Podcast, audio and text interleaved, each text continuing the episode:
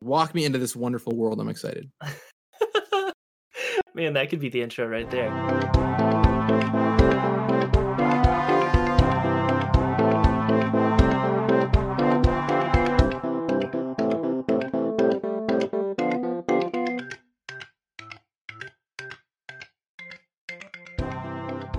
Everybody, welcome to Amusement Sparks, the theme park design show. I'm your host, Andrew Spawn, and with me today is first-time guest, Gavin Verhey, senior designer on Magic the Gathering. How are you doing, man?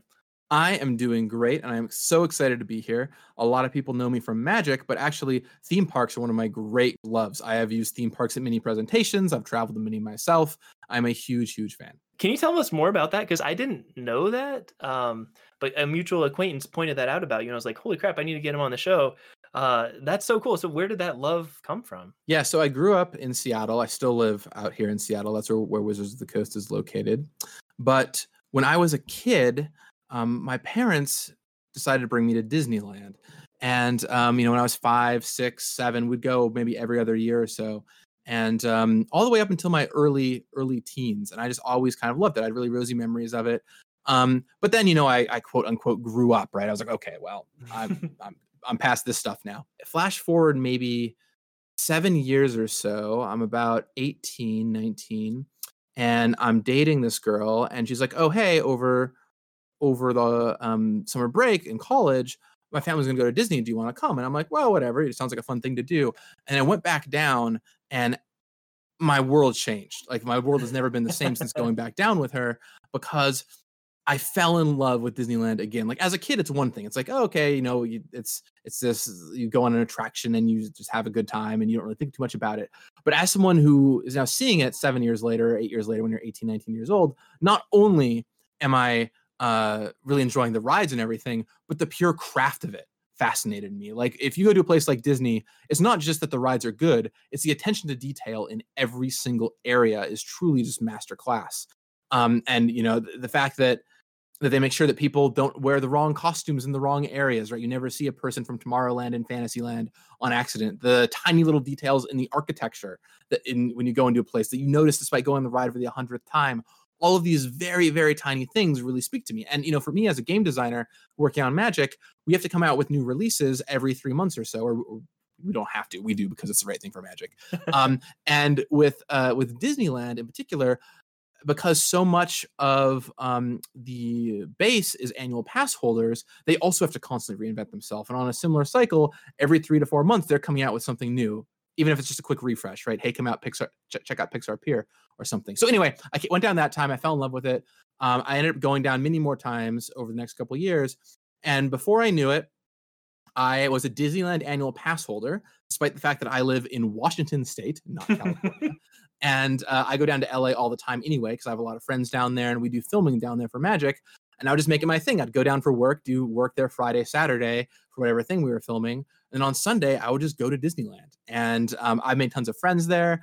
And actually, I've been to every single Disney theme park in the world. I have been to um, uh, Florida, California, of course, Paris, Hong Kong, and Shanghai, and um, I, I love all of them, and, and Tokyo as well, of course. Okay, I thought I got to. Disney Sea is my favorite theme park of them all. And if you haven't been and you're listening to this, you definitely owe it to yourself to go. It is a theme park unlike no other, and um, has really cool stuff to explore. My favorite of which is the volcano in the middle of the island that erupts at night. It's really something to be seen, and the food there is great too. Especially as an adult, I think getting into the food and drink aspect of Disney is uh, is a good one. I've spent many uh, one too many nights maybe at uh, Trader Sam's at Disneyland. But anyway, uh, yeah. So I love Disney, and then of course I've been to a lot of Universal parks and Tivoli Gardens, the original theme park, and uh, all kinds of other great stuff. So I'm very well acquainted with the world of theme parks, and I really care about not just the rides, but the craft of the overall experience. And uh, that's what I'm excited to talk about today. Dude, that is so awesome, and and that's that's totally true. I think kids I don't know if it's just because like their imaginations are so good and so vivid at that at that age, um, where they it kind of makes sense that that something like Disney World would exist or Disneyland would exist or any of the any theme park really to a kid. I think kind of maybe matches the level of their imagination, but then once you're an adult and you realize more like what reality does to your dreams and you're like this dream is so intact that you really appreciate it. Like this is a mint condition dream right here like they hired the right people they put so much effort into this and so much craft like you said that's a great word. Every aspect of the theme park has been lovingly handcrafted by you know just an army of people an army of artists who have been able to make a career out of this who you know 100 150 years ago wouldn't have been able to get a job doing that but but they can now for sure and that's what allows such magical places to exist so that's really cool and i also see a connection with magic um, listening to mark rosewater's podcast in particular um, magic the gathering drive to work podcast i'm an amateur game designer that has been an inspiration for me too appreciating the craftsmanship that goes into every new release of magic and the ongoing storytelling that that's able to be done there kind of similar yeah like you said with with the disney parks getting updated and refreshed it's cool to see this ongoing continuity over time and references to previous things and connections through time through this ongoing medium, which is so cool. I think so many amazing works of art uh, are released and then they fizzle out. You know, it's kind of a one-hit wonder type of situation. But something like Magic and something like the Disney theme parks are, have been able to survive basically over generations. Um, I mean, Magic's not that old, but the number of sets is just incredible. And you know, you're considered part of what the fifth uh, generation or the fifth wave of of Magic the Gathering designers, but it still feels like you make such a big impact on it as as the generations progress. It's it's so cool. Like Imagineers today, I'm sure have a lot of respect for what came before, but the amount of of impact and the amount of next levelness of their current designs is so amazing and same thing with magic the gathering like cards that are coming out today couldn't have come out you know generations past um, it's just so cool to see that that kind of march of progress and respect for what came before and references to what came before and also building towards the future. Oh, it's so cool when art has the right combination of things to just keep being successful over time and seeing what it can what its potential is. I think it's just amazing and something that's pretty rare too. So yeah i'm excited about having you on the show. You know with disney in particular talking about those imagineers like because i think they do such a great job of design. To me they exemplify the design experience. And it's something as simple as when you walk into disneyland at the uh, at the at the opening gates. Um, it's not quite true now, um, but it used to be that you could see the castle in the park from basically wherever you stood in the park. That was like the centerpiece. Except the one place you couldn't see it from, and that's still true today, is from the opening gates. You walk in, and that and the railroad is right there, and mm-hmm. you can't see the castle. So you kind of have to go around the corner and you hit Main Street and it just frames the castle perfectly. You right. have the castle with you know Walt's imagined Main Street up and down the row, and that's because Walt wanted people to have this amazing opening moment of like turning the corner and seeing um, and seeing this castle. Not unlike when we are working on a new Magic product, we want to make sure that we can craft the, the new player experience to be wowed by something really cool and unique right out of the gates. I also think there's a lot to do with problem solving. One of my favorite stories is about Haunted Mansion at Disneyland. So um, Haunted Mansion is one of my favorite rides. I absolutely adore the Haunted Mansion. I love how weird and eclectic it is, and there's a lot of fun stuff there. Um, but uh, what happened is there Walt wanted to build it, and he went to his his team of engineers and it's like, okay, here's what I want to do. Here's where it's going to be, and they're like, Walt, it's it's too big. We can't put it there. And he's like, well, "What do you mean?" Well, well, that that's where the train is, right? You can't you can't put a ride over the train. That's not gonna it's not gonna work very well. So Walt went back and thought about it and was like, okay, well, what if to get on the ride, they had to go underneath the train tracks? And that's why in Haunted Mansion, when you go into the room with all the portraits, you go down underneath the ride and you actually walk underneath the train tracks outside of the park. It is the only attraction that, that takes place actually outside of the Disneyland park. You walk under the train tracks outside the park to get on the Haunted Mansion, which is also, by the way, that of course, when you get off the ride, you have to go on the escalator up and out. And to me, wow. it's that kind of like restrictions breed creativity genius of yes. like, he he did this, and in doing so, he may have created actually the most iconic part of the entire ride. Like when I think about the haunted mansion, the thought the thing I always think of is not even necessarily the the doom buggy part. It's it's going up uh, or going down in this elevator or the portrait stretching room, and those portraits are such an iconic part of the ride, and those would never have existed if he hadn't tried to solve it based on this restriction that was given to him. So uh, there's so many great stories about how the design was implemented in the park, both of course Disneyland and many other parks. And I, I, I we could do a whole podcast of me just telling stories. I've been flown down to Disney before um, to be to show people around. Uh, so I am wow. I am so all about this. I know the lore of the park really well, all the way to um, all the way from the known facts to like the super theories like Jean Lafitte, which um, if you don't know who that is or what that means when it has to do with Disney, you're welcome to look it up because it is a fascinating super theory about a proposed uh, connection between rides. Anyway, wow, uh, I love this stuff. That's awesome. There is so much cool stuff you can look up and so many cool documentaries and YouTube videos about kind of Disney theme park secrets. And yeah, man, it's such a wealth of of inspiration even just seeing those like the creative problem solving that went into it that can be an inspiration to anybody regardless of your line of work which is really cool.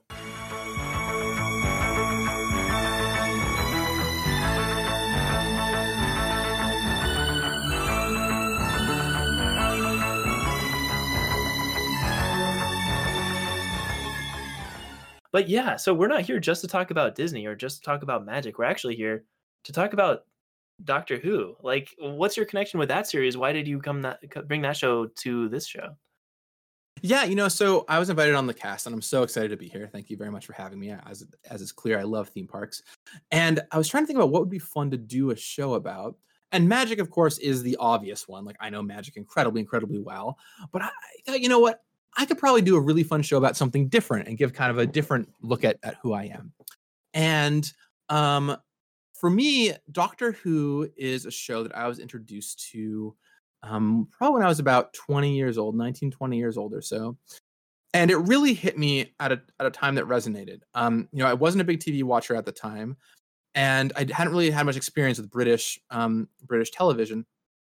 And this really caught me up in this kind of wave of uh, Anglophilia that was kind of going across the nation. Eventually, we see this with shows like Sherlock as well. There were a lot of people my age getting really involved and really interested in this kind of British show. But so anyway, I, I got into I got into Doctor Who, uh, through a friend by watching the episode Blink. And if you've never seen it, Doctor Who at all, and you have no familiarity with it, you should just go and watch the episode Blink. It's from the the um the third season, I believe, of um of the reboot. And the great thing about the, that episode is it requires no knowledge about the show to understand. In fact, it's all about a character who doesn't know the Doctor interacting with him, which makes it such a great on point. And it has one of the coolest villains in the show, one of the biggest monsters in the, in the show there. Um, and I watched the episode and I was hooked and I immediately started watching it. And it got to the point where I have cosplayed the Doctor. I cosplayed the the tenth Doctor. I have uh, that outfit in the other room. I would have worn it today, except it is um, 96 degrees in Seattle right oh now, so maybe gosh, not. Wow. And yeah, and um, I've gone to all kinds of Comic Cons, including San Diego Comic Con, cosplaying the Doctor. I have met many people who have been on the show. I've met um, uh, David Tennant. I've met Matt Smith. I've met. Um, I'm totally blanking on the name of the actress who played River Song. Um, Amy Rory. Uh, it's Karen Gillan, of course. Uh, all kinds of great folks from the show. And I've even I even went to um, the Doctor Who convention down in California um, once as well. And the, the fandom is really really great. And I've had a lot of great experiences getting to know these folks. And I've made a lot of lifelong friends through it, which is really really cool. Um, the I think it would make a really great theme park though and the reason why I particularly brought it to this show, because every episode basically deals with a different world or a different time. And so you have a lot of great opportunities for rides. You have a lot of great opportunities for themed areas. You can do, do different planets or different time periods.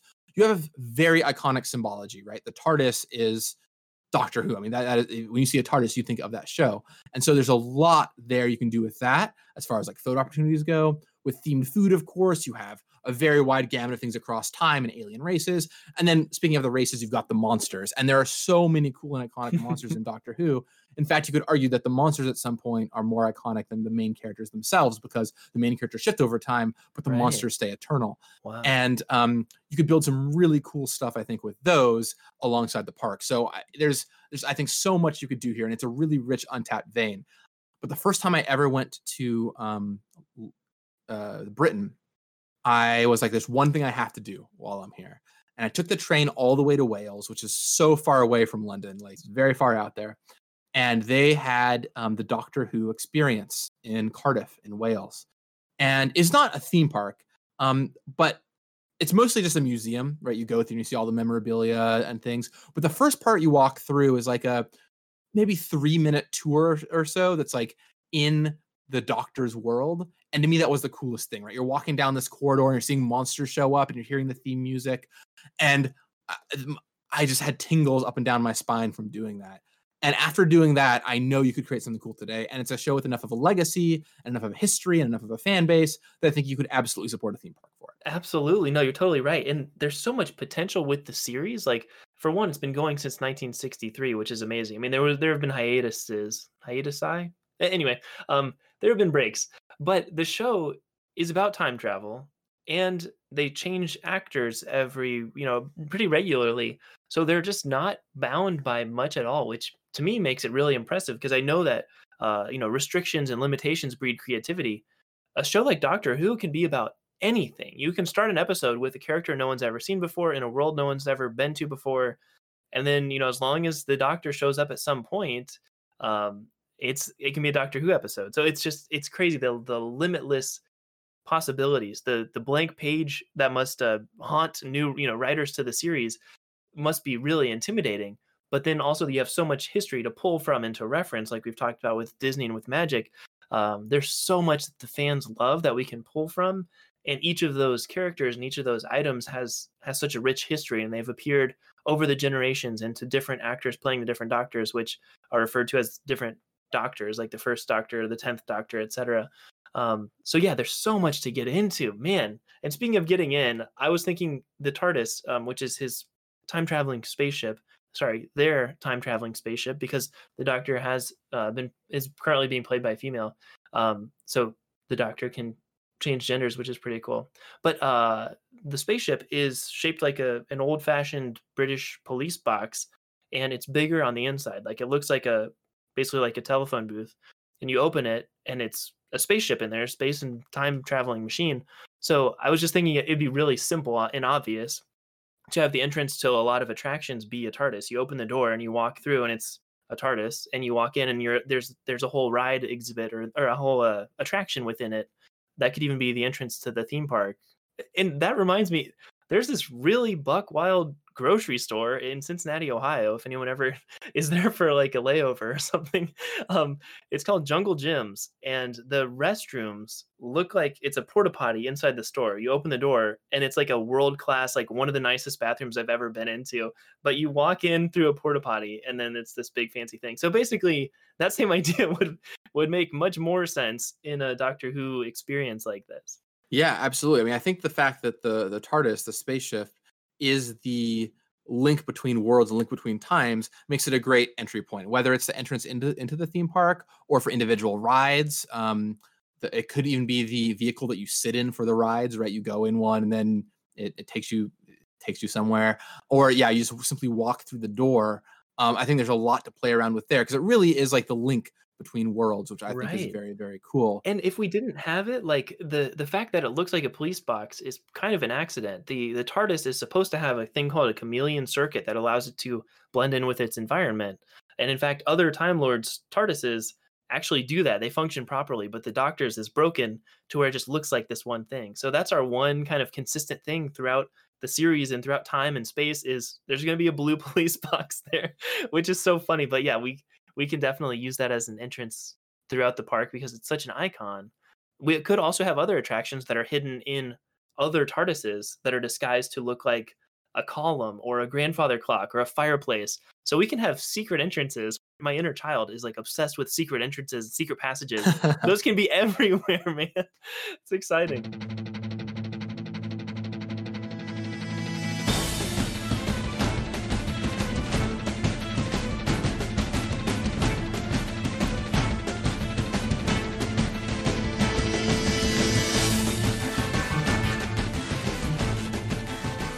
Um, you know, a big thing for me about rides is a queue. I think the queue is often a very underrated uh, discussion point when it comes to attractions, but especially if you're waiting in line for an hour plus, having something that looks really cool to look at and is really immersive, I think goes a long way. And to me, that's one of Disney's big strengths is their queues are always incredible. Um, and uh, so doing a lot here with the with something like the TARDIS, I think is is really really fun. You know, when you think you're absolutely right that that's a consistent thing that you can go through because the doctor's face changes, as you mentioned. Usually the doctor has companions with him, between one and three different companions, depending on the situation, but those always go away in some capacity. Um, but the things that stay consistent are the TARDIS, and then in some cases, the monsters. And um, those monsters are, are, so iconic. I would want to see them in these rides for sure. And you could have different monsters um, showcased in different rides. Absolutely. The um the statues from Blink uh would be such a cool attraction, even just as like a like there's a kids game called like red light green light where you whenever you're turned around the other people can move and then when you turn around they have to freeze. And i don't we could definitely replicate that in almost like a haunted house like a horror type atmosphere which is what those episodes typically are like a mini horror movie. Um, i just think that would be so creepy in real life uh, if you see these angel statues and once you turn around they start moving. And those can either be really good actors or they could just be you know like a vr type of experience where you could get really really good and literally the instant you turn past a certain point they all freeze. Like that would be so creepy to actually experience. Yeah to me the um the best doctor who villains um are the ones that prey on your senses Mm. And what I mm. mean by that is the weeping angels, the ones that you're discussing, are are so frightening because they're totally inanimate statues. No problem, as long as you're looking at them, and they can only move while you uh, while you can't see them. They're, I think they're quantum locked, is the term the show uses. Um, but so it, it, just it preys on your sense of sight right? It's like well you can always see everything. You can see what's happening except if you blink and that's where the name of that episode comes from they will start moving toward you and you turn your back and it's very dangerous. And there's so much you can do with that especially on a dark ride right? There's like a ton of, of fun to be had there. I think i think another um you know another villain that plays in that space for me although it's definitely going to be harder to replicate in a ride are the silence. So the silence are these um enemies that um you only remember while you're looking at them. But the moment you stop seeing them, you forget that they were there. And so there's this one, there's this one scene. I think it's one of the best scenes um, in the fifth season, where Amy Pond, who is one of the Doctor's companions, is in a room, and um, she sees a silence and somewhere in the room, and so she's like, "What am I supposed to do?" So she t- grabs a pen and makes a tick mark on her arm to show that there's like, okay, I've seen a silence. And so then like she's she's going through, walking around this room or whatever, and then at one point, like a minute in your time later, she looks down and her arm is just covered in tick marks. And it's this like bone chilling moment of like, oh, she's seen it a bunch of other times. She just, she doesn't remember it, and you don't know it because you didn't see them either. And like that kind of thing is so powerful. And like yes. I think with when it comes to a dark ride, there's a lot of fun to had with um, villains like those two. Um, the ones that like really really prey on on the senses that we love, memory and and sight and things like that. They're so like psychological and kind of creepy. And I was wondering how you could try to replicate something like that. Um, I've been considering what role the park guest would play. Like, are they a Time Lord? Are they a human? Do they have some Time Lord DNA, as some humans have been known to have throughout the series? Um, how do we allow a, a human to go through these these experiences? Or maybe they could just be kind of like going through tryouts to be a companion for the Doctor or something like that. Yeah, I feel like the motif for the park, just given how the show is structured, is that you are the companion, right? Because mm-hmm. that's kind of how the whole show since the beginning has been structured. There's the doctor, um, they go on adventures, and then the companion is the audience surrogate, more or less. And so to put you in that role as you're experiencing all these things, I think is really cool. And then, of course, you know, when you're out walking around the park, you see people dressed like the doctor, people dressed like the companions walking around you can interact with. But on the rides themselves, that's how I imagine the ride voice being, right? When when the ride is talking to you is um, as as the companions. And um, I, I, think I think there is a, a, lot a lot of fun to to be had with that. Um, you know, I could see uh, when you walk into the park, getting some kind of companion journal of like tasks you get to try and do. Um, one thing that Disney did in Star Wars Land, uh, excuse me, Galaxy's Edge, I have to kick myself of that habit. Thank you. No, I appreciate that. in, in Galaxy's Edge, is um, there's an app you can download when you go into the park uh, on your phone and then many things in the in the area that area of the park are interactable so you can walk up to a crate and scan it and it will um, give you a new item for your character that you're building on your phone all the way down to i think one of my favorite moments at any disney theme park ever um, was when i went on um, smuggler's run the millennium falcon ride at disney and um, after the ride, my phone had its Bluetooth on. I had the app open, and it beamed the credits I got from that ride into my account, so it knew that I ran them. Right. And then later, I was walking around the park and I went to uh, the tavern that was there, Oga's Tavern. And I'm sitting down, and like the the waiter's like, "Oh man, looks like you had a rough run at the ride back there." And I realized it was because they knew what my score was based on like Bluetooth based information, or maybe it was a lucky guess. I don't know. But anyway, it felt like this really really cool moment, and right. I bet we could do something cool like that here, totally with uh, some kind of app And in fact, there's even a Doctor Who monster from an episode. Uh, speaking of things that are scary, it's a monster that lives in Wi-Fi. Now, Wi-Fi is everywhere today. At a theme park, it's going to certainly be everywhere. Imagine if there was some mini game you could, you could play on your phone that has to do with attacking this Wi-Fi based monster, and that could be really fun. Plus, a great way to kill time in queues. Yeah, that's so much fun. I love those kinds of things, especially if it's something special within the park and it's not too much of a distraction. Like like you said, there's if you think about your time you actually spend in most theme parks, you're in line a lot of that time, like maybe a third of the time.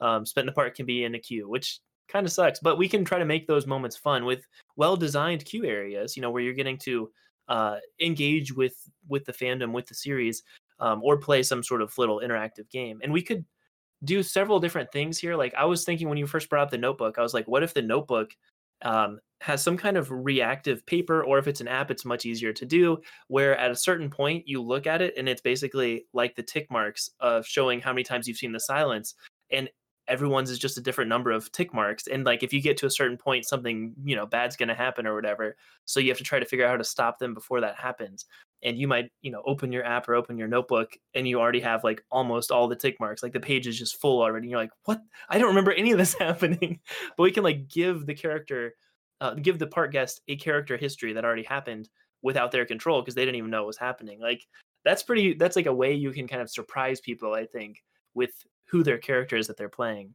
um, but it also would be cool to have interactive stuff sort of like at the wizarding world of harry potter um, basically we could do something with the sonic screwdriver, which is the magical multi-purpose tool that the doctor uses. Um, and there's other variations of it. There's even like the sonic sunglasses, which have the same abilities of a son- sonic screwdriver, but aren't as, um, you know, screwdriver shaped. Sonic lipstick, yeah. Yeah, the sonic lipstick. There's like a uh, a parasol at one point that basically has some some of the same powers. But basically, it's just anything that the doctor needs to interact with, not only unscrewing things, but lighting candles, uh, operating any kind of machine. Basically, it can basically solve anything. It's kind of a, a Deus ex machina uh, type of device. It can hack things. It can be used as a flashlight. It can generate metal. It can do all kinds of like magical, whimsical stuff, and it has such potential that it's like hard to kind of imagine what you need this tool for. But because it can be used in so many diverse situations, but having some things that are interactive with it throughout the park would be really cool. So I don't think we should have the park guests actually walking around with it, but maybe they pick one up in a room and it can be used in that room to solve a puzzle, kind of like something you'd find in, a, in an escape room where it's like this is the key, you just have to find the lock now.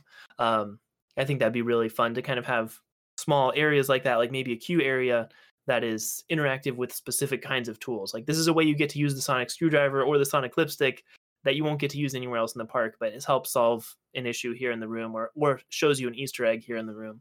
Yeah, I mean, uh, you know, you mentioned Wizarding World with Harry Potter, and in in Doctor Who, the sonic screwdriver is basically a magic wand. That is basically essentially what it is. It's like, oh, we needed to solve a problem. Good thing we've got this magic wand. um, to, to, the point where it was actually such a problem that in uh, a recent season, they basically had the Doctor go without the sonic screwdriver for a while because it was just like it's it's kind of a silly device to have around when it solves everything. Um, so I, I was thinking something very similar to Wizarding World of Harry Potter, where you can you can go purchase a wand from a store, a screwdriver from a store, and then you have things around the park that allow you to interact with it, which sounds really, really cool to me, right? Either in a ride queue or even something's outside of the ride queue, you know, just little things you can make twirl or light up or um, whatever the case might be. I think that kind of thing is pretty fun, and especially with this object, is pretty akin to what happens in the show. I mean, you mentioned secret passageways earlier. Imagine a passageway that could only be opened this way. That could be really, really cool. And then, of so course, great. the business person in, in me is like, "Ooh, merchandise." You know? right. Well, it also makes sense. I was kind of worried, like, well, the doctor can do almost anything with this one tool at any point. There's no way we can replicate that in the park. But you're a human. You're you're just like maybe a newbie companion. You have no clue how to use this thing. Of course, the doctor could make it do whatever you they want to, but you can't. You can make it maybe do one thing if you try. You know, so it could be like kind of a a, a comedy. I think is always added when you take away skill. You're like, I have this amazing magic wand, but I can only do kind of goofy little things, and I'll see what what happens here. Um, so yeah, I kind of like that. Like making the park guests feel like they they have a little bit of power, but they still have no clue what they're doing. They're way you know out of their depth um, and they really need the doctor in order to be safe and to help really like help them survive against these monsters. Yeah, I think that's that is also kind of akin to how the wand works at Wizarding World of Harry Potter, where it's like you're not a wizard yet. You know, you're still new. You just got your wand of Ollivanders. You don't know all the spells, but you can you can do a few cool things. And I think I think that's pretty neat. Absolutely. Um, yeah. So there are tons of monsters that we can have uh, build experiences around, and there's also tons of doctors and several other Time Lords, which I didn't realize. I've I've watched maybe one season of the show, um, and there is so much his- history that I've gotten into through Wikipedia. I'm in love with Wikipedia, by the way. Um, there are so many cool characters that are that are Time Lords that you only see a couple times. Um, but just that that history and that race is so interesting and like what does it mean to a culture if they have time travel from the very beginning? Like that's just it's a fascinating sci-fi prompt which i imagine why is why doctor who has continued for so long is there's it's such a blank canvas. You can add so much stuff you know you have a tool that does anything a doctor who can be anyone and you can travel anywhere in space or time like you can do anything you want to here. So it's uh it's just cool. I think it'd be neat to also give some attractions to the doctors and maybe even other time lords you know where where in the narration of the ride you're being whisked away on this scary thrilling journey but the doctor is there to like reassure you or protect you or like maybe you need to help the doctor to solve some kind of issue or to point out where the bad guys are or shoot the bad guys or you know whatever. You can have all kinds of dark ride uh, and 4d roller coaster type experiences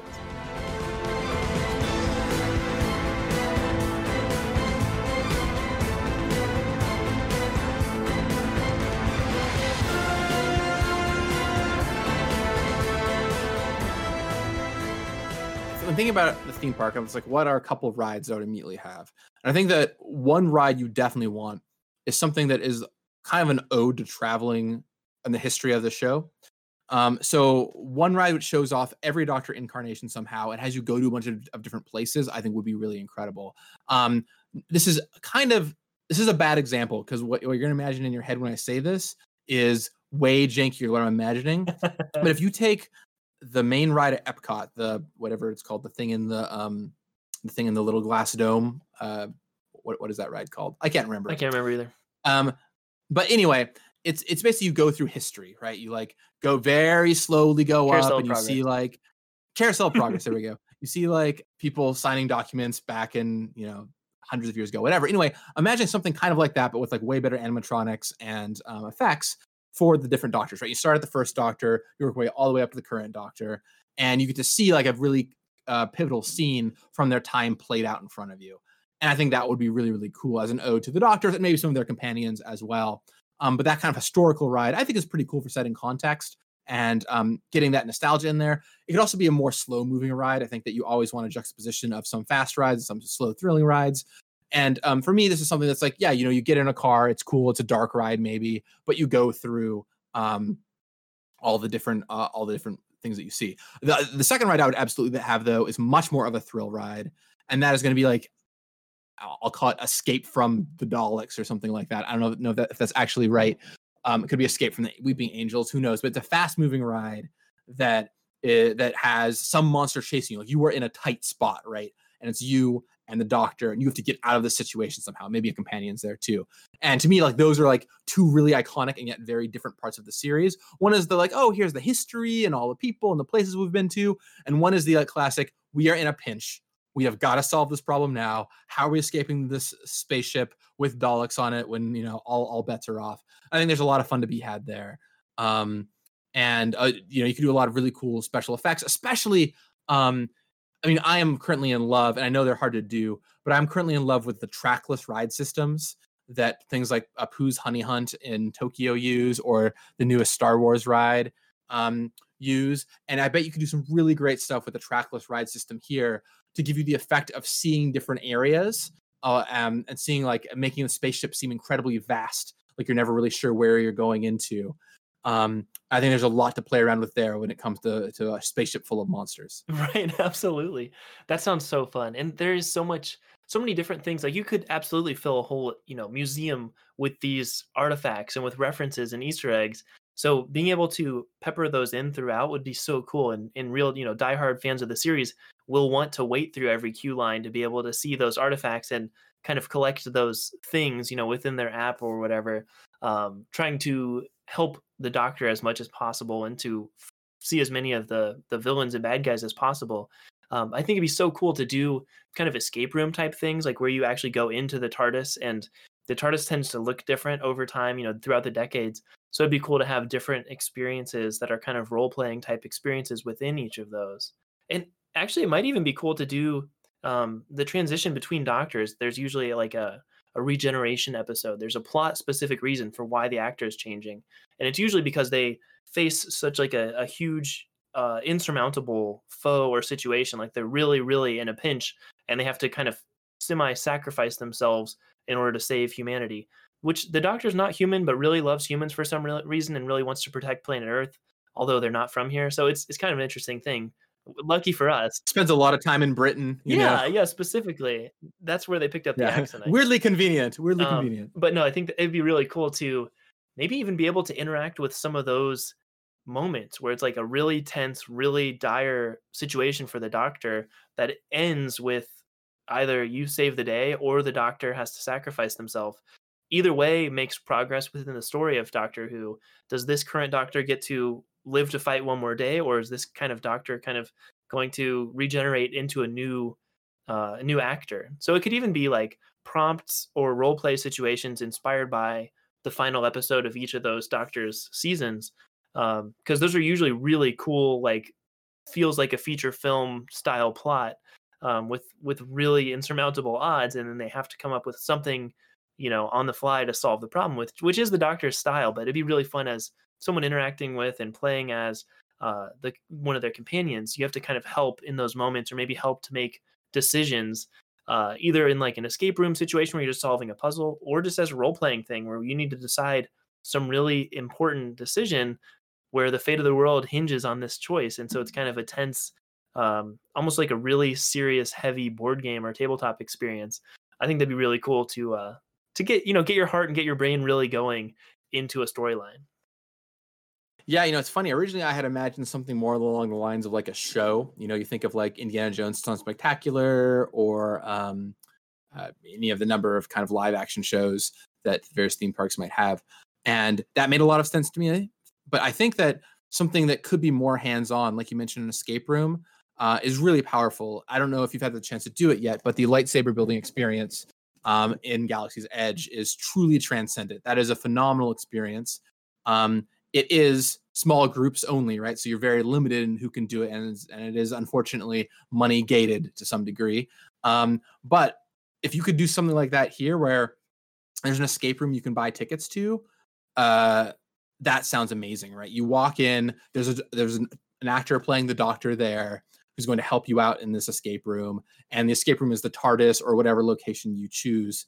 Um, to me, that as a fan, that would be like, are you kidding? I have to walk on to the bridge of the TARDIS with the do- the doctor there, and we get to like solve a puzzle together. That would be incredible. That would be completely transcendent. Um, and so I, I love where that's going, and I think that creating those more more personalized experiences is something really powerful um, that theme parks can do. And uh, you know, if you can get the gating of people to work properly, is really powerful when done right. And I would love to see that here. yeah that'd be such a cool premium experience because then you can have an actor who's good at portraying the doctor and maybe they're not in the escape room with you but they can be the one who introduces the story to you and then you know maybe they have to go into like one of those healing comas because they're like damaged really you know intensely but they need they outline the problem for you and then they like freeze or they you know have they have to go somewhere else to go fight something else and they'll come back and hopefully you've solved the problem by then. Like that kind of thing would be so cool to be able to interact with the doctor you know ask some questions or like more than just like get an autograph signed or like get your picture taken out as with like a walk around character i think the ones within the experiences would be really really cool to see. And yeah it would be it, it also helps as far as like uh pandemic proofing uh is to have smaller experiences like that which unfortunately does tend to require additional money but you know that's okay. I think this is going to be uh, well it's all hypothetical anyway so luckily you know everyone's really wealthy these days and things are just going super smoothly and uh, everyone can afford to go here and buy everything they want to so that'll be really nice um exciting things yeah Yeah, yeah, absolutely right. It's in the future. It's six years from now. There's no pandemic. What- what's going absolutely no I, I think there's a lot of, of fun to be had there. I think the more time you can um, build in those like nice, close, intimate experiences, the the more the more promise you can find.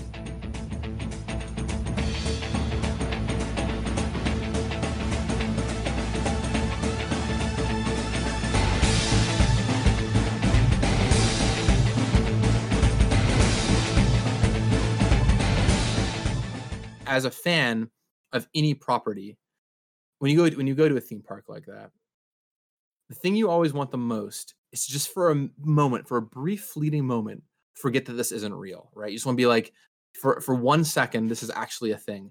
And you could very easily create that here, just like that, like when you're doing the lightsaber thing at Star Wars Land, right? It's like this is like brief, brief moment of like, I am actually a Jedi Knight. This is awesome. and the closer you can come to that here, um, I think I think the better it's going to be. Right, that suspension of disbelief. We were talking earlier about how um, a kid's perspective of of a really good immersive themed entertainment thing, they tend to maybe um, be more forgiving of like lower tier immersion immersion where they're like, "This is fun. I'm on a roller coaster. I can imagine that I'm Harry Potter or whatever they want to be." Um, whereas an adult has more of an issue with that. They see the seams, they see how the thing works. Their first instinct is like, "How does that magician do that thing?" You know, we have this kind of inquisitive mind, especially those of us who have done creative projects. Um, I think have more of an eye for how did they create this thing? Like, what can I learn from this? So being able to uh, kind of not require a suspension of disbelief, at least at certain points, where you can kind of get more immersive, that would be really cool as like a a guideline. And I, I think the audience of this theme park and the audience of the show tends to be more adult than a lot of other things. Um, it's it's not as kiddie. There are a lot of monsters. There's a lot of like cool toys that kids would want to play with. But I think most of the fans, at least that I've encountered in my life, are adults. Um, so having the experience aimed squarely at that, um, where maybe there's not as many thrill rides and there's not like a bunch of video games everywhere, we could aim for like a higher class kind of experience, which hopefully would be more immersive. Um, and because we don't need to have pyrotechnics everywhere, things can look more real and, and be more to scale and more natural. And I think that'd be a really interesting, uh, you know, theme park design challenge for our Imagineers. Uh, is they're not targeting just kids; they're targeting mostly adults. So the goal is realism instead of a kind of uh, magical designed realism that's actually pretty fake looking objectively. Although it's really amazing what they've done, they weren't going for one to one scale immersion. That was a lot of yeah.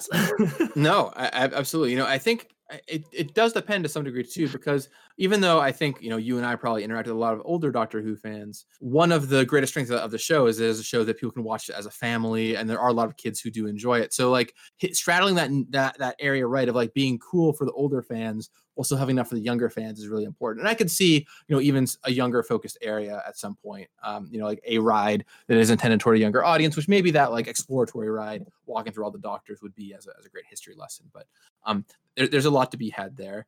Um, so you know we've covered we've covered monsters a little, little bit. I think we would have them in the rides, then also they'd be wandering around, right? You'd see some Daleks rolling down the street or something like that um, as well as various actors and characters. I think we've covered like experiences. Um, to me, a part I always get really excited about with theme parks though is the food. I don't know why. I'm just a huge food theme, theme park person. I love thinking about all the cool restaurants and like really unique stuff, stuff you can spin up. Um, I don't know where you where you sit on theme park food. I think it's it's cool. I haven't had much of it that's actually themed. Um, I live in Indiana, and there's a lot of theme parks in Ohio, but they're all just like collections of roller coasters for the most part. Um, so there's not any themed food that I've had there. Um, but things like Renaissance fairs, like I think that's way more impressive for like what they are doing at at Pandora. Um, doing going the themed food route, I think is fascinating, and it's an area where any theme park can really stand out from a lot of the competition because it's a thing that a lot of places don't think about. There's like ah hot dogs and cotton candy, whatever. Like things they've been doing for a hundred years in theme parks. We'll just keep doing that. Um, I think it's that's not really acceptable to a modern theme park or a modern audience. They want to see something different, something they can, you know, take pictures of, and something that will will further immerse them within this world, and something that'll be unique. So yeah, what what ideas do you have? I can't picture a ton of specific food from the series. Yeah, I feel like you know, I, I, don't think you're gonna get a ton of specific food. I mean, you might get a few a few items here and there, but I think more about the environments you consume it in and unique things that that happen to you. Um, and you know, the, the, the close analog for me here is Oga's Cantina at uh, Galaxy's Edge, because once again, you get that kind of like melting pot of uh, of of all these different races and maybe even times to some degree um, there. And so I think having a restaurant that's like this Galaxy's um, this cantina of some kind would be really fun and you can do a lot of fun there with drinks. I think you know, as you mentioned, there are some older fans here, and so having somewhere that does serve alcohol, a dedicated restaurant, perhaps could be really nice for that reason. Um, And then I would also have a, at least one restaurant that is dedicated to a different time period. We've talked a lot about the space and monsters so far, but yeah. not so much different times. And the great thing about this is we can pick anywhere we want, right? So I don't know exactly where I would choose, but I would pick something that we think could be really resonant. It could be dinosaurs. Everyone always loves dinosaurs in the Cretaceous period. It could be the future, right? Maybe some very nice futuristic restaurant. I think that's always really fun. Um, or even could just be sometime the not too too distant past, right? It's the 20s, but something like that um, I think would be really, really cool as a as another moment to transport you out of time. I mean, I think of my favorite theme park restaurants. I think of like Carthay Circle at California Adventure, which is this um, 19 uh, 1930s, I think. No, it had to be later than that. 1940s maybe themed restaurant that you walk in in California Adventure and you just forget that you're at a theme park. Like there's chandeliers and waiters dressed up nice and you know all kinds of history everywhere. And um, that moment where you just forget you're in a theme park is always so powerful. Yes. And so um, finding things like that, I think, to do that really immerse you um, in an environment uh, would be very cool to do here. Right, and that's a, a moment when I think people kind of put their guard down, so to speak, or they're just focused on their party that they came with and the food that they're enjoying, and they kind of, like you said, it, it's a time to like let your guard down and kind of forget that you're in a theme park, and it is a moment to grab them and immerse them further. So I think that'd be really cool. And the really early episodes of Doctor Who were much more, they kind of had like an educational kind of tilt to them where it was just about exploring different time periods. Um, which is something I really love about the Assassin's Creed games, by the way, is like you just get to dive into this different time period. And those games um, were what made me want to make video games when I was first uh, going to college. I was like, I want to do things like this that are that are educational, but they're really immersive and they're actually fun to do. And you just kind of accidentally learn stuff. Like you get tricked into learning stuff. So anyway, this would be a good moment to highlight maybe really important moments through uh, like culinary history, culinary history, uh, which would be really cool to do to have food from around the world in the same theme park, but it's also throughout time. So maybe there's an area that's not currently well known for their food scene, but set it 300 years from now and you can make it whatever you want to and you can introduce the audience to really new themes of food you know different flavor profiles different kinds of of food you know maybe there's a restaurant that uses a lot of really unusual vegetables or like um, they use some kind of sci-fi type stuff like they do at galaxy's edge and at, at pandora um, I, that stuff would be so fun to to design and come up with and then you can kind of sprinkle them throughout the park or you can have kind of a really crazy fancy food court which has like maybe several different TARDISes. Some of them look like police boxes, and some of them are just like everyday objects that are secret passages into these different themed areas because you're traveling through time when you open that door, and now you're in this area that you know the doctor is kind of curating. Um, like I imagine if the doctor was really trying to impress a date, they could do a really cool like bar crawl or like you know restaurant hopping going through all these different amazing restaurants throughout time and space. So just give that to our park guests and let them go crazy. I think that would be so much fun.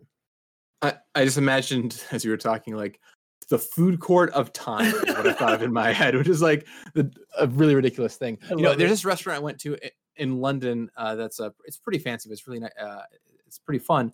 It's called a dinner, which is maybe the most unoriginal name for a dinner restaurant ever. It's called Dinner um, by Heston Blumenthal, who is the chef there.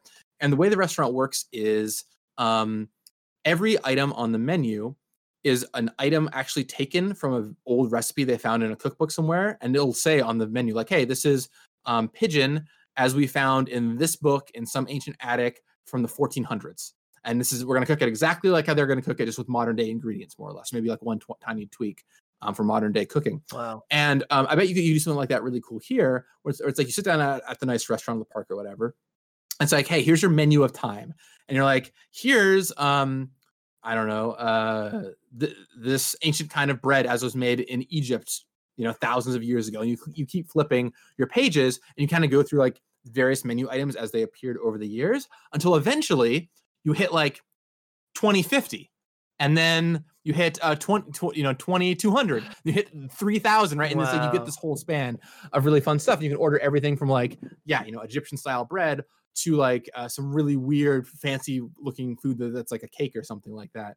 Um, that's and great. that could be really, really fun. Maybe the middle part of the food court, like where if you want something from various different restaurants, can be like the inside of a TARDIS, and you can like ask your, you know, you can order, you make your order to the waiter, and they go, to the ancient Egyptian TARDIS and they like grab different things from different places, like and then bring it and serve it at the same table. So you can have a meal that's been gathered throughout space and time all on the same table if you want to.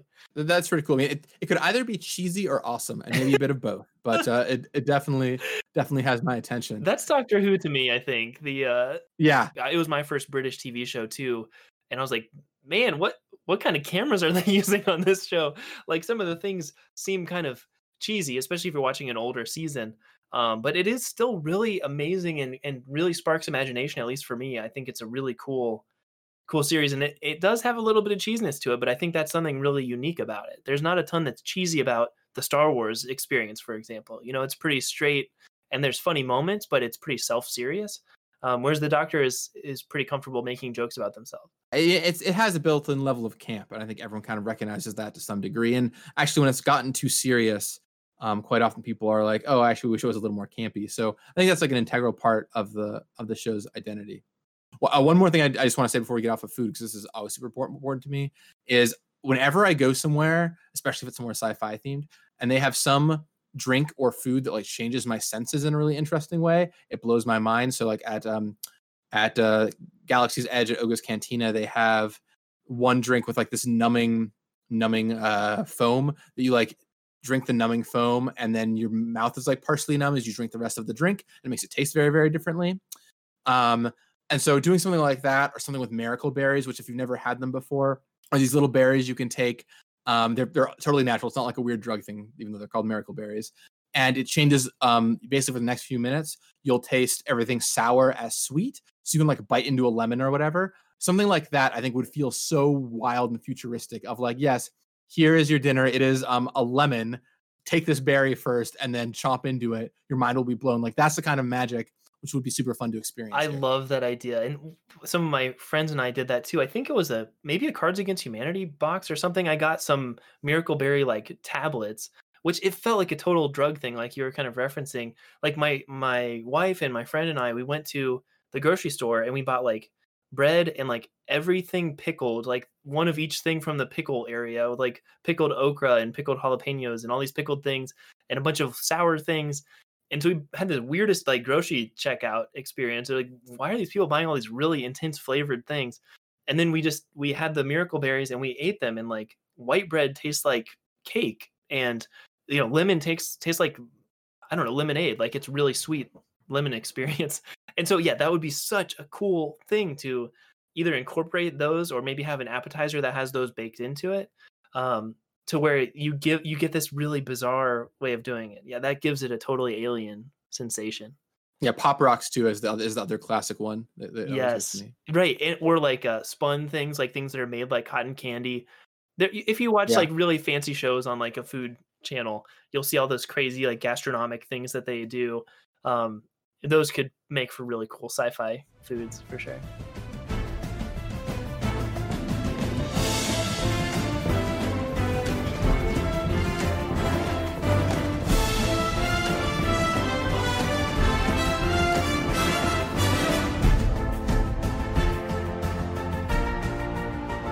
This is going really uh, efficiently. Like we're covering, we covered everything so quickly. Like what what else from the Doctor Who universe uh, do you really want to uh, make sure we hit here? You know, we talked about uh, food, we talked about attractions. I think when it comes to photo ops, we didn't really touch that as much, yeah. but you can sprinkle all kinds of cool wreckage or items from around. There's, I mean, with a show that's 50 plus years, there are so many great references you can you can bake into the park with the theming of of all the rides. Um, all I know is I want to visit. Like I'm, I'm excited to to go to this now. So when does it open up? Like when, when can I know more? well, it depends on your perspective on time, I suppose. Uh, oh yes, that, that's a, that's, that's a great point. Uh, I mean, really, I just, I feel like there's so much to, to play with here, right. and you know, you put in a few rides, you put in some restaurants, you um, you get people, you get the characters and the monsters, and maybe like a mini museum, and you're good. Um, one, one thing that I do want to touch on earlier, which I didn't get a chance to come back to, that that you said, which reminded me of something, is um, some ride or experience that's like the um, Guardians of the Galaxy Mission Breakout collection, where it's like you walk in and there's like all these cool props and relics from throughout history are sitting right there in front of you, whether it's an in world experience or a slightly out of world experience as a museum. To me, that would be really cool because seeing those things is really awesome. Whether, like I said, there is part of some sinister characters mission or just a cool museum, that would be really cool. Um, Uh, other than that, I mean, I feel like I, like I said, I'm rare and ready to go for this thing. I, I kind of know what I would get out of it. I have an idea of, of kind of how to build it. And if anyone listening to this wants to put together the Doctor Who theme park, email me. Let's talk. 100%.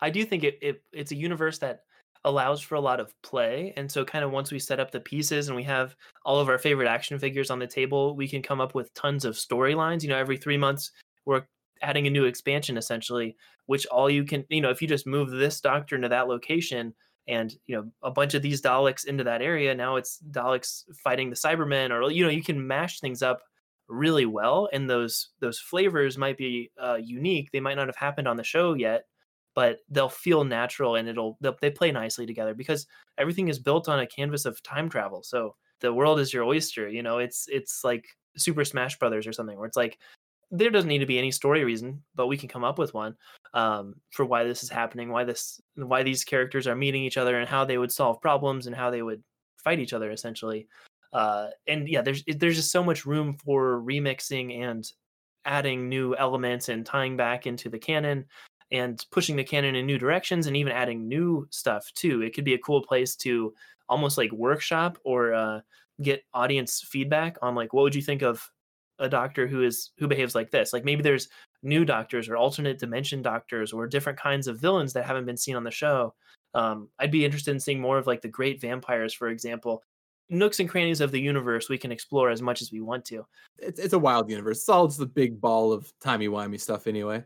um, the uh, one thing that um, that I think would be really interesting is, you know, you mentioned canon there, and I think a really great example of a ride Disney has that just tries to make itself as awesome as possible despite the canon is um, Star Tours, right? When you get when you get on Star Tours, you've got all these possible different scenarios that you can go on when you go on this ride, and a lot of them are just impossible, right? Like you're going straight from an episode one scenario to an episode nine scenario, and it's like, well, this canonically doesn't make any sense. There was no Star Tours cruiser there at the Battle of um, whatever battle this was, right? Um, but that's okay. I think with theme parks, people are generally like a little willing to like suspend some disbelief. So really, here, like if you want to have some epic battle between you know Cybermen and Daleks, or if you want to do, you know, have the, some doctors meet up that have never got the chance to meet up before, this is a fine time for it. And the goofiness of the show and the fact that the show is literally a time travel show where theoretically anything could happen means you can build a lot of that in here. And I, I don't want to just say like throw everything everything to the wind because uh, your super fans will recognize that and they'll be like, um, why doesn't anything at your park make any sense? But like doing some of that, I think um, properly and having fun with it really leads to a lot of happiness and excitement. And um, yeah, I can imagine if you had a ride about three doctors teaming up who never teamed up teamed up before, I'd be like, yeah, I- I'm in for this. I don't care that it's not canonically accurate. And there's no way it could have happened. You have my attention. Yeah, that's that's absolutely amazing. I really like that, and it's kind of like uh, there's just so much potential for storytelling here. And as a part guest, you not, might not be able to tell your own story, but it's kind of like a choose your own adventure where you at least have some control over it. You get to choose what attraction you go on next, for example. So each person's story is still different, even if the park is set up the same way that whole day. Each person's experience is going to be different. I, I think that's such a cool, magical thing for the for the theme park.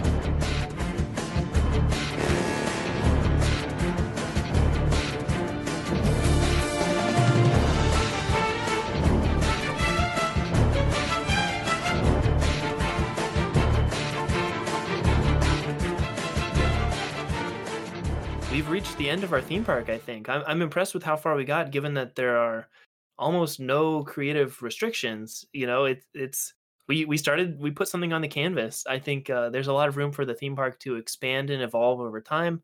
and throughout space. um, but I think we've got a really good base going here, and hopefully the the audience can help contribute to this theme park's future and add more creative ideas to the universe. Uh, but you can find the show on social media at Amusement Sparks. We're on Twitter, Instagram, Reddit, r slash Amusement Sparks, uh, and Facebook. Uh, also YouTube. I don't say that one very much. And then also amusementsparks.com. If the audience was interested in learning more about you or uh, or hearing your thoughts, where could they find you online, Gavin? Yeah, please let me know what you think about the park and which episode I missed a delightful part out of that would make a great theme park ride because there are so many, so many great ones. Um, you can find me on Twitter at Gavin Verhey, and mostly I'm just everywhere at my name. So Twitter, Instagram. Um, you can find me all over. I also have a YouTube channel called Good Morning Magic, where I do um, videos three days a week about magic. Um, and you can come find me on there. They're short little videos about behind the scenes at Wizards. And I just want to say thank you so much for having me on. It was a lot of fun. I guess to talk about something I don't get to talk about that often. And I'm a huge theme park junkie. So anytime you want me back to talk more theme park stuff, let me know and let's try and make it happen. Dude, I'm I'm blown away by that. That would be super awesome. Thanks for being on. My pleasure.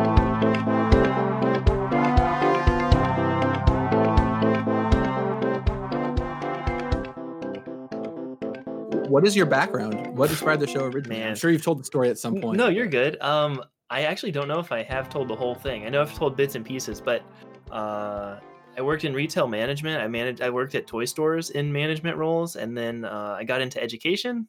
So not exactly related, but I've always been into like kind of whimsy and like uh, making things fun and like themed entertainment type stuff has always been cool to me. And I got on this big kick researching Walt Disney because I drew a lot of inf- inspiration from him and what a huge impact he's he he made. Um, it, and in the worlds of entertainment as far as movies and then also themed entertainment with theme parks and originally, the show was going to be called The Next Walt Disney, and it was basically like spotlighting new creators who could have a huge cultural impact. Um, and then eventually, after enough like prototype episodes or just talking to friends about that topic, we all decided that no, there can never be another Walt Disney. Like no single human will probably ever make that big of a an impact unless there's some huge, you know, disaster that wipes out the rest of our culture. Uh, so we were like, well, there probably will never be another Walt Disney. So that's a dumb concept for a podcast or else it's really boring. you know, like we're on the search for the next Walt Disney and we never find one. Uh, so then I, I, it's like the opposite of unsolved mysteries. You know, they're like, well, I guess it was it wasn't aliens this time. Yeah, it, which is which is just sad because it it, re- it removes the mystery and the excitement and the unknown. You know, it's just like we're proving this sad point.